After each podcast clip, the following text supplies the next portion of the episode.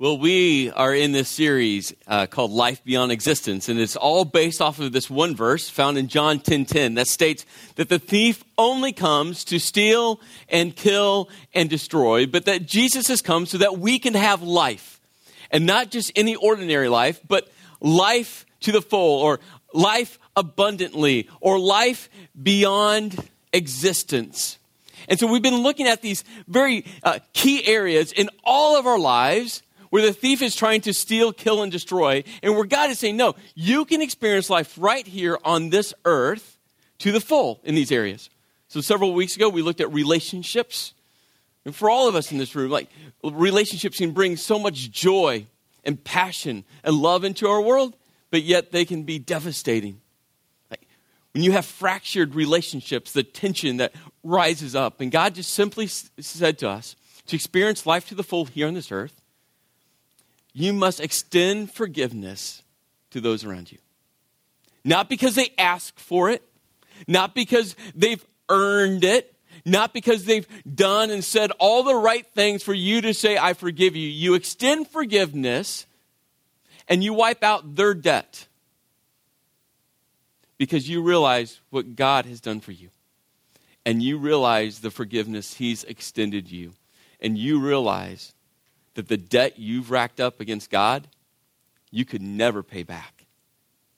And so God says, You forgive. Last week we looked at uh, that area in all of our lives, the secret, the decision that we have made or are making right now, those things that we don't want anyone else to know about. And the reality is, what you have concealed will eventually, at one point, be revealed. It's just a matter of when, matter of how. And that all of our decisions that we make, they don't just impact us, but they impact everyone who's relationally connected to us. Our sin, our addiction, our choices, our mess ups, the things we have concealed impact everyone connected to us. Well, today we're going to look at another major area that we all struggle with, we all deal with. And uh, uh, a bill of Christ is something we all would love to take.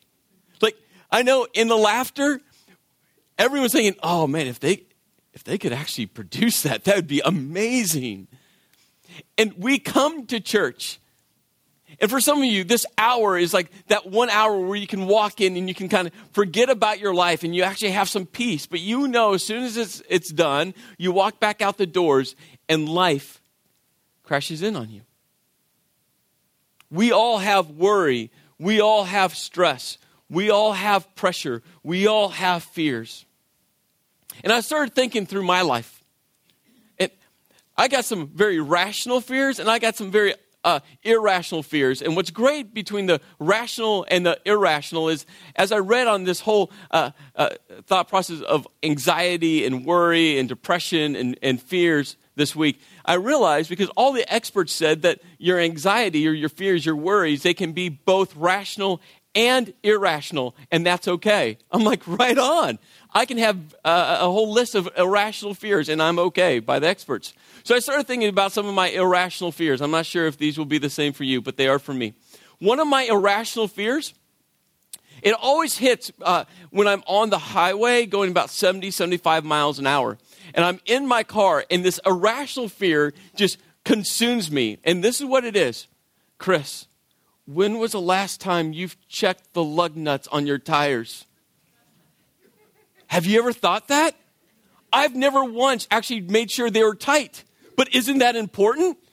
And then I start thinking, what if one of my tires pops off because I haven't checked the tightness of the lug nuts and the tire rolls in front of me? What am I going to do? Now you're all going to go home today, and guess what you're going to do?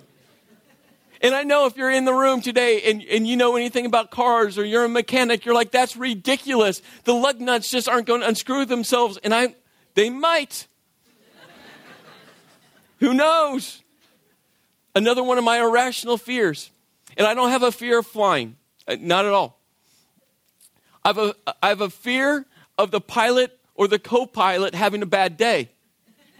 Have you ever had that moment sitting on the plane before they, they close the cockpit doors and you see the pilot and the co pilot and you're staring in through that door and they have all those knobs and buttons and lights? I mean, a lot. They're overachievers when it comes to knobs and buttons and lights.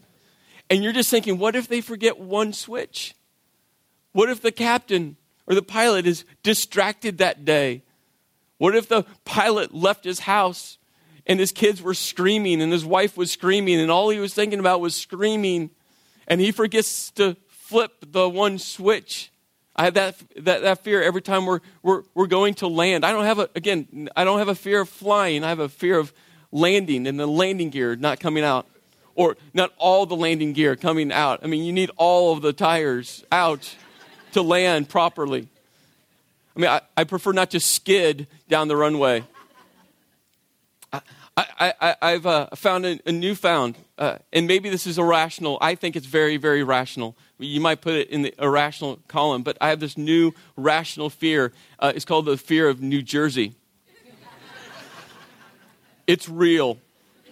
And I know when we first got here, some of you know the story. When we first got there, got here within the first two months, we experienced an earthquake that's never happened, and uh, a hurricane that some of you have said to me, "Oh, Chris, they downgraded it to a tropical storm." I'm like, no, they did not. I don't trust that person, whoever made that decision. It was a hurricane and a freak October snowstorm that left us without power for six days. And fireplaces aren't that effective last week, my wife picks up a newspaper, and you know what the headline on the front cover of the newspaper said? Record levels of pollen. My, my car is covered with this yellow stuff. My daughters, their eyes are all puffy and swollen and nasty. We're sneezing all the time. I'm like, really? Record levels of pollen? How in the world could this all happen within the first year? And then my mind starts kicking in, going, what else is going to happen? Because everyone says, oh, this never happens. I'm like, of course it never happens. So I'm literally thinking that one day there's going to be a volcano that erupts in my backyard. And you all are going to say, oh, that never happens. I know. And when it does happen, you'll remember my words. Oh, we thought he was crazy, but there's now a volcano in the back of his yard. But we all have these fears, don't we? Whether they're rational or irrational. And what's amazing is Jesus hits right on this issue. Found in Luke chapter 12, he just goes right at it. Which, what's great about it is sometimes we think that our issues in 2012 are just very, you know, uh, focused on 2012, uh, our life. But in all reality, worry and stress and fear and anxiety, it's, it's been going on since the dawn of mankind. And so Jesus comes right out in Luke chapter 12. And what we're going to see is kind of three different sections. One is he's going to kind of give us this command, which is going to sound real irrational, but he still gives us the command. He's Jesus, he's God, he can do that. Then he's going to hit on three very specific areas that are transferable to us today, you know, several thousand years later. Then he's going to give us a solution. And I'm just going to give you a warning. First of all, it's his solution. So you could uh, possibly get mad at me. I'm just the messenger of his word, okay? That's important. That will come back. Second of all, I, I promise you that his solution to your anxiety, your worry, your fear, potentially might create some worry and anxiety and fear within you. How's that? So that's going to be his solution. So I forewarned you that the, his solution is coming, and it's going to come out of left field. You're not. You're probably not going to see it coming unless you've read Luke uh, chapter 12 recently. So here he starts in verse 22, and he gives a simple command Do not worry. Do not worry about your life. Life is this big umbrella word that I'm thankful that Jesus used because he didn't want to take the time to list out all the, the worries of life. He just said, Life, your finances, yeah, don't worry. Your, your marriage, don't worry. Your kids, don't worry. Your job, don't worry. Your retirement, don't worry. Yeah, life. Don't worry about it. But then he adds on in verse 32 another command do not be afraid. And here was kind of a new thought this week because I've always kind of separated fear and worry out from each other. Because I'm a guy, I'm never afraid of anything, right? I'm manly, and I'm sure a lot of you are like, yeah, I'm never afraid. I, I'm not afraid, but think about this. It kind of comes back to that old adage the chicken uh, and the egg, which one comes first? Who knows? We could argue in circles. I just think they both appeared. It's like the chicken fell and the egg was beside it. I don't know. But we have both, and I'm thankful for chickens. They're really good. Worry or fear, which one comes first? And what you worry about, what keeps you up at night, what sends your heartbeat racing, what sends you into the cold sweats, what you worry about is what you are afraid of. And what you're afraid of, afraid of is what you will worry about. You see, fear and worry are so interconnected for all of us. And Jesus kind of hits on both of those. Don't worry and don't be afraid. You know, out of all the commands in the Bible, and there's a lot of commands in the Bible. That's why I'm personally very thankful that Jesus kind of said, okay, I get that there's a lot of commands, so I'm just going to bring them down to two love God and love each other. I'm like, I can memorize two. In the first five books of the, the Old Testament, there's uh, right around 613 commands just in the first five books. That's a lot. But the number one repeated command in the entire Bible is do not be afraid. Do not fear. Fear not. It's an age old issue. No matter what society, what culture, what continent, what's going on in the world, it's something that mankind has dealt with since the very, very beginning. And Jesus comes out and he goes, You know what? Don't worry. Don't fear. So let me ask you this question What, what do you fear? I mean, we could spend hours just thinking through all the different areas that might impact your life. I mean, is a job. For some of you, this whole uh, presidential election cycle.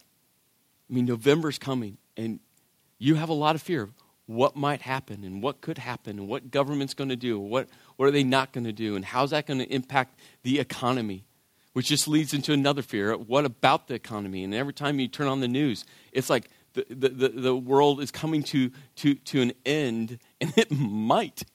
And you start going, well, how does that affect my job and my life? And for some of you, uh, your comp- company is downsizing, and you're, you're, you're fearful. You, you worry about when, when is it going to impact your area, your job. For some of you, you're, you're the one doing the downsizing.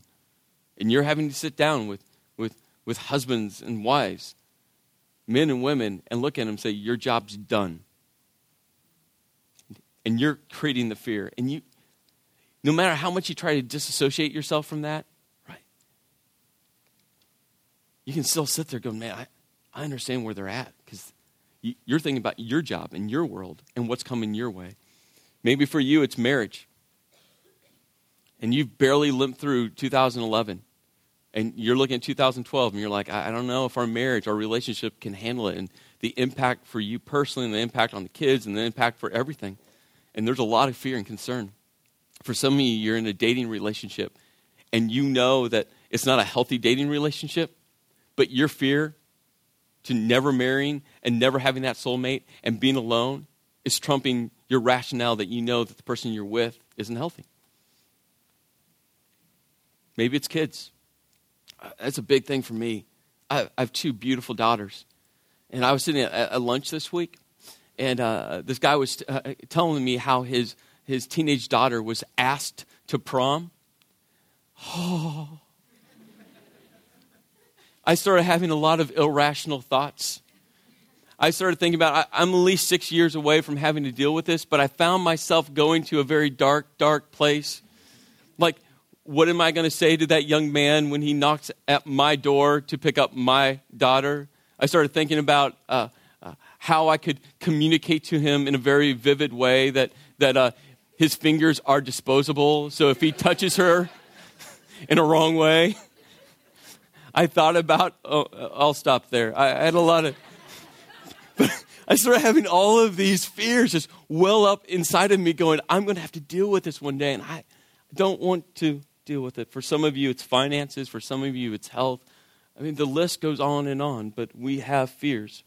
And the reality is, not all fear is bad. It's not like there's just, you know, if, if you're fearful, if you're worrying, that that's all bad. It's when it controls you, it, it's when it debilitates you, it's when it consumes you. And some good friends that they, uh, their son just got back from Afghanistan, a nine month tour. Man, they were fearful. I was fearful. I, I, I was fearful. I, I'd known him since he was like two. All right? There's a healthy amount of fear. You know, first day on the job, there's a healthy amount of fear. If your teenager uh, just got their driver's license, all of us in this room are fearful. I was I went to the gym yesterday, and uh, after the gym, I, I picked up pizza for the family. Which both of those really go together. You go to the gym and then eat pizza, right? It's great. I was like, I just worked off those calories. So I'm coming out of the pizza place, and there was a student driver. Of course, I knew that because they had it like plastered all over the car, and it, it should have said, "No, really, keep off the sidewalks, the roads, go inside. It's safe." And uh, so we all have a healthy amount of fear. But here's all fears, all worries really come down to this essential piece. We have the fear of either losing control or being out of control. Let that rest for a second. Because it's easy to go, no, it's not. Think about all of your fears, all of your worries. It all comes down to a control issue.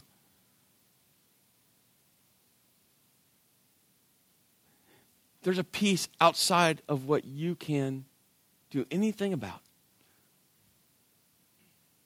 Maybe it's a health issue, maybe it's a financial issue.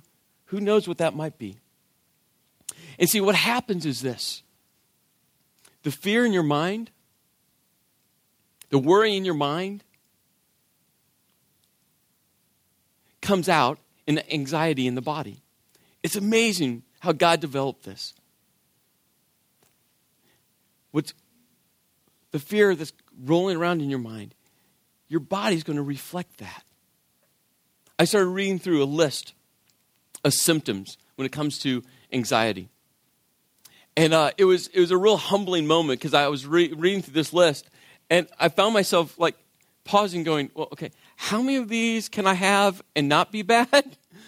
how many of this list? Like, I, I felt myself going, yes, yes. Listen to some of these feelings of panic, fear, and uneasiness, uncontrollable obsessive thoughts, yes, nightmares, problem sleeping, yes, cold or sweaty hands and or feet. Well, I was running, but yes, shortness of breath.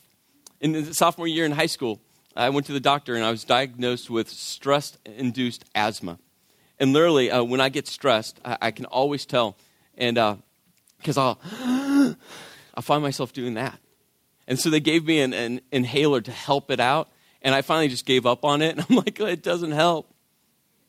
So I found other ways to deal with it. Rapid heartbeat. Yes. And the inability to be, uh, to be still and, and calm. Yes. Maybe this needs to turn into a counseling session for me. Can we do that? We'll just like stop here dry mouth, muscle tension, dizziness. Like you start thinking through, like, I'm sure, if not all, almost all of you, you're, you're hearing those, those symptoms and you're like, yeah, yeah. So Jesus gets in, he goes, he makes this like this statement, this command, don't worry, don't be afraid, which all of us were like, okay, God, that's great. But is that is that reality? Well, he starts jumping into three very uh, critical areas in all of our lives. So the first area is this. We find it in, in verse 22. He goes, Therefore I tell you, do not worry about your life, what you will eat, or about your body, what you will wear. For life is more than food, and the body more than clothes. What he's saying is, first, do not worry about your current realities. And he, he specifically picked on food, which for most of us in this room, uh, you eat very well. But 2,000 years ago, uh, they didn't have grocery stores, they didn't have Costco. where you could buy a 10 year supply of ketchup. They didn't have refrigerators that you open up and you go, wow, there's nothing to eat. Do you find yourself doing that? Or like, there's no room left in a refrigerator, but I still go, there's nothing in there. But 2,000 years ago, they didn't know where their meal was going to come from. They didn't know every day if they were going to be able to eat. Their current reality was truly about life's needs. Question for you is what's the current reality right now that has you scared, that has you worried? For some of you, it is finances. You're not sure how you're going to pay. You're not sure how you're going to care for. You're not sure how you're going to, be able to cover rent. For some of you, this week my wife called me. She was at Costco buying another year supply of ketchup because we need more. And uh, a lady, uh, kind of two people ahead of her in line, literally had this moment where the total and the amount of money in her hand didn't m- match up. And she had to come up with $6. Six. For some of you right now, you go, I, I understand what that feels like. For some of you, you have no, $6 is nothing for you. But for some of you, and my wife watched her look through her cart. And it wasn't like her cart was filled with, you know, a bunch of stuff and a 50 inch uh, uh, TV and she can't pay for her food. No, it was filled with necessities. And she literally grabbed a container of kiwi and said, I think that's worth $6. For some of you, that's your current reality. For some of you, it's job related. For some of you, it's health concerns. Right now, you're waiting for the test results. You're waiting for the medical ec- experts to try to figure out or sometimes guess with what's going on with you medically because they're not sure. And that's your current worry. Well, Jesus wanted to make sure that he was extremely clear. And so in verse 24, he kind of gives this illustration. He says, Consider the ravens. They do not sow or reap, they have no storeroom or barn, yet God feeds them. And how much more valuable you are than birds. It's interesting that he picked on a raven, a very specific type of bird, because if you think about ravens, they're not cute and cuddly. They don't have a, a, a real beautiful chirp. They're like scavengers. They're dirty and, and nasty, and they look really diabolical. Like they're evil birds. And Jesus was saying, you know, even the ravens, like there's no one ever who ever said, oh, I would like a pet bird. Can you give me a raven? And Jesus said, even those birds that no one wants, and they're scavengers, guess what? God feeds them. And guess what? How much more valuable are you than a raven? And God still cares for them. And so I want you to know in your current reality, you have to trust that God's going to care for you and that God's going to provide for you. Well, Jesus goes on. In verse 25, he says, And who are you by worrying can add a single hour to your life. There's these moments in the Bible where, where, where, where God, Jesus, someone makes these simple statements that you're like, yeah, no, duh. Like, did you really have to state this? Well, so this is one of those verses where you're like, yeah, I get, I, I can't control time. I can't uh, add hours to my life. I can't do anything about the future. Like, that's out, outside of my control. I get that I can't add to my life at all. And no matter where you went to school, no matter what your field you're in, I think we all could go, yeah, that's a no, no duh. But there's these other points, especially when Jesus is talking, and so many times we like to think of Jesus as this meek and mild and kind and compassionate individual. He is. But he's really sarcastic also. And I love these moments where you kind of sense Jesus' sarcasm because he kind of asks this rhetorical question like, I know you guys get this, but all right, you can't add an hour to your life. You get this? Listen to his sarcasm here. Since you cannot do this very little thing. Here's sarcasm? Hey, I'm God, you're not. For me, time, easy. For me to control time, easy. For me to influence time, easy. It's an easy thing. For you, You can't. And he ends by saying, Why do you worry about the rest? Which leads to the second area. Do not worry about future obstacles. So many of our worries and concerns today have so much to do with the future. And Jesus was saying as clearly as he could hey, you can't control the future. You can influence the future, right? You can work hard. You can parent the best you can. You can influence your kids. You can be in shape. But can you really control the future? No. You read the story. The marathon runner who goes out for a run and he or she has a heart attack. Like, they're really in shape and they've influenced their body. But can they control their heart from ceasing? You can be the healthiest eat, eater ever. I mean, no gluten, no meat, no anything really good for you to eat. Like, you can be that person, and guess what? You still get cancer. Influence your life, yes. Control it. You can be the best parents ever, but guess what? Your kids are still going to make their own choices, which I think is one of the most difficult things as a parent, isn't it? Oh, I hate it. One point, my kids, I'm going to have to let go, and it's coming quickly. And all I pray about is that my wife and I have done everything we can to raise them as God fearing, God loving individuals. But they're going to have to live their own life. And that's what Jesus is saying. Hey, yeah, you can influence your future, but you can't control it. It's outside of your hands. Then he gets into kind of the third area of our lives. In verse 29, he says, And do not set your heart on what you will eat or drink. Do not worry about it.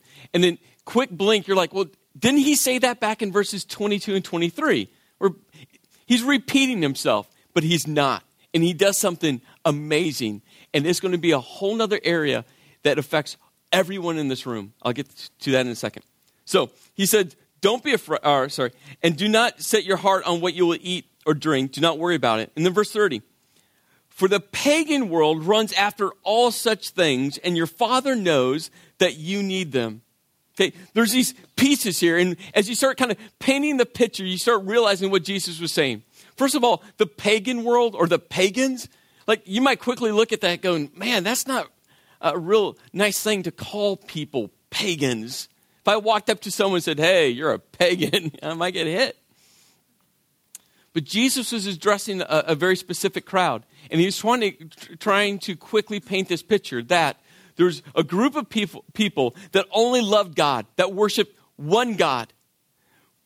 But all of culture and society around that worshiped many, many, many, many God, gods. And he was saying, okay, there's a group of people that worship the one true God, and then there's the pagans, and they worshiped all these other gods. So there's two groups of people. So he was saying, hey, there's a group of people that you're doing life with, that you live next to, and they have a whole different set of values. And when he said in verse 29, do not worry, it's a completely different word, worry, than he used in verse 22. This word means to raise up or suspend in the air or to elevate. You're saying, you know what? There's other things that society, that culture, think are important. There's other things that people around you are going after and they're elevating. And what I'm saying to you is don't elevate those things. Because he ends by saying, God will provide for your needs, God will provide for you. So, what are the things in your life right now creating stress and worry because you're trying to keep up with the Joneses? because you're trying to portray a life that the culture you live in, the society you live in, is screaming you should become. And God's saying, whoa, whoa, whoa, whoa. You should have a different value system. You know what's interesting? I read all these statistics this week, and the World Health Organization uh, estimates that about 50% of all adults in developed countries, because worry and stress and anxiety is only a developed country issue, like the United States, which that's fascinating in of itself. 50% of all adults will one time have what they call mental Ill- illness. And the first time I read mental illness, I thought straitjacket. I'm like, really? I'm going to be in a straitjacket one day? That's awkward. It's any type of anxiety, depression disorder. And right now, at any given time, so all adults, uh, 50% of all adults will one time have one. Right now, at any given time, 25% of all adults are dealing with it. But this is what was fascinating to me. Parents, listen up. When you take the adult statistics and then you start looking at what they did in the teenage world, 13 to 18 year olds, guess what lines up? 50% of all teenagers, 25% right now. And I sat there thinking, guess what? Parents, guess what we do to our kids? The things we worry about, the things we stress about, the anxiety we put on our kids. And we start looking at the culture we live in and we go, well, well, that family, their kids are doing this, and that family, their kids are, and that family, their kids, and my kids, they have to match up and they have to get into those school, schools and they have to have those test scores and they have to be involved in and, uh, and guess what we do to our kids? Now do we want our kids to be successful? Absolutely. But think about the amount of pressure and stress that you're transferring because you're trying to keep up with a society that has a different value system than god wants for you and then jesus gives us a solution I warned you. This is going to be one of those solutions that, that you know, the symptoms that I read, like rapid heartbeat, sweaty hands, you might feel. But I hope you know that what God's trying to say to you right now, I hope you listen to and, and not just dismiss. Listen to his solution. Verse 31 But seek his kingdom, and these things will be given to you as well. Meaning, you keep your eyes focused on God, and you seek after what God seeks after, and you value what God values, and you care for what God cares for, and you keep focused on Him. Okay? First step one. Here comes the right punch. Ready for it? It's coming. Sell your possessions and give to the poor. there it is. I'm coming back to that. Provide purses for yourselves that will not wear out, a treasure in heaven that will never fail, where no thief comes, comes near and no moth destroys. For where your treasure is, there your heart will be also.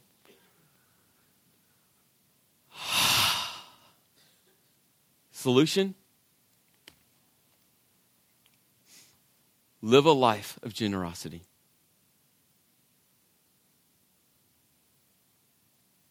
Give sacrificially. That's what Jesus said. His words, not mine. I didn't add those verses, by the way. They're really in the Bible. And you might want to sit, there and go, like, really, Chris? That's going to get rid of my worry. That's going to get rid of my stress. That's going to get rid of all the things going in my life. Really? If I just give? Is that? Yes. You know why? Because what Jesus is saying is if you get your eyes off of yourself, if you get your eyes off of your self centeredness, and you start looking at God and reflecting who God is and seeking who God is, and that's going to force your eyes off of yourself and onto others. And if you live a life focused on others, your issues and your stresses become really small. As my wife was sharing with me this story about her moment in Costco with tears in her eyes, she said to me, She goes, Chris, I'm watching this lady humiliated. Uh, the lady standing in between my wife and this other lady, you know, had that disgusted look on her face and was doing the, uh, uh, you know what I mean? That moment.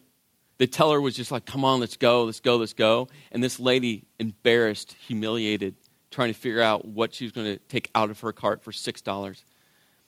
And my wife's sharing the story, and again, tears in her eyes. She goes, I, I opened my wallet. And she goes, I never have cash. And laying right at the very top of my wallet, I found a 10. She walked up and she handed a 10 to this lady. All week I've thought about that act of kindness. What that did to that lady. But then I started thinking about what God did inside my wife.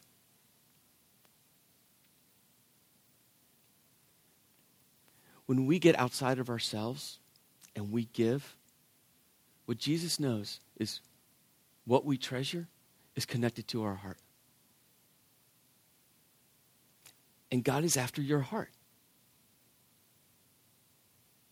Because once He gets your heart, and your heart is in His hands, you realize you're not in control of your life.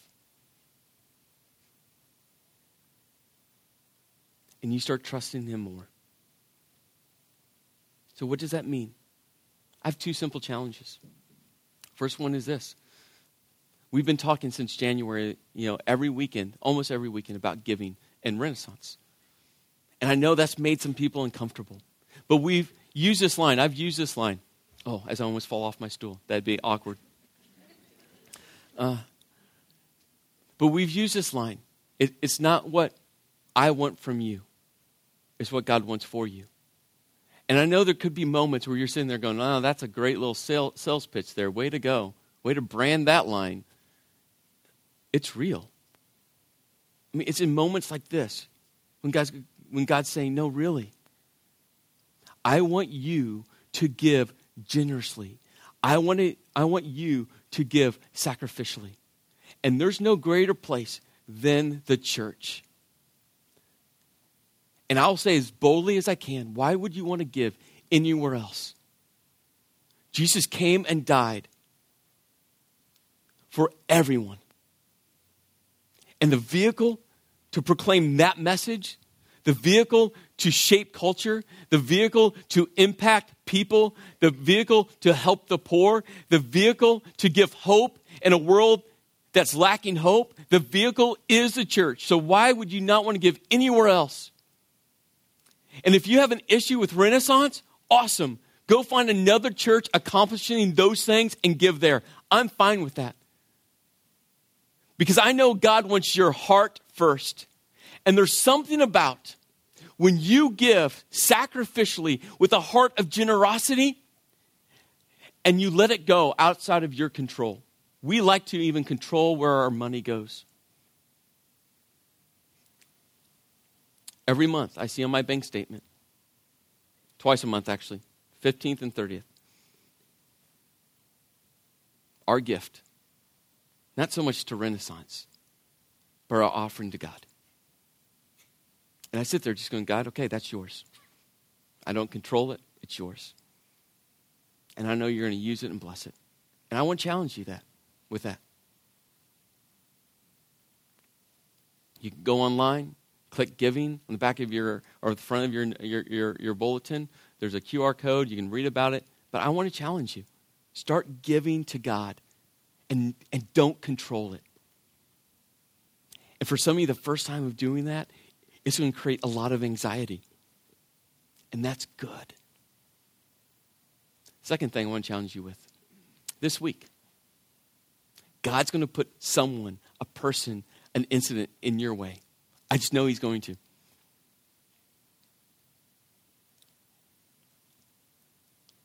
Do a random act of kindness to someone. You might be driving to work and you see that person off the side of the road trying to figure out how to fix a flat. And your first thought is like, why did you wait until now to figure out how to fix a flat? And then you're going to start thinking, well, I'm dressed up really nice. And then you're going to hear my voice. Oh, dang it, I got to pull over now. God's going to put something in your way. And could you imagine if every single person in this room now did the simple ra- random act of kindness to someone where you gave sacrificially to help someone, what's going to start happening within, within inside of you? What God is going to start doing inside of you? It's going to raise your eyes off of your worries and your stress and your anxiety, and it's going to start focusing your eyes upwards and outwards. And it's going to take your issues and it's just going to start making them a little smaller.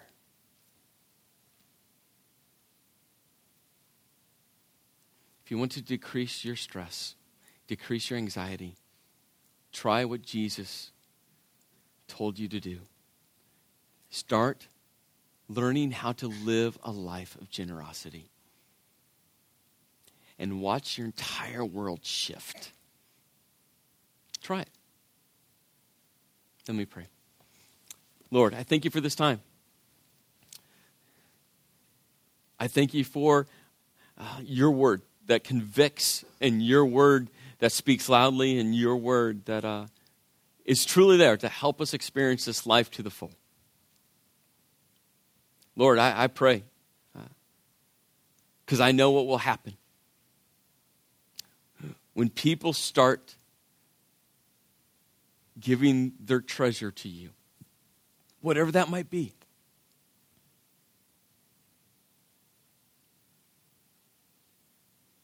What you want to do inside people.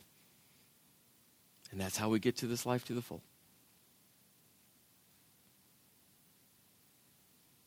In your name I pray. Amen.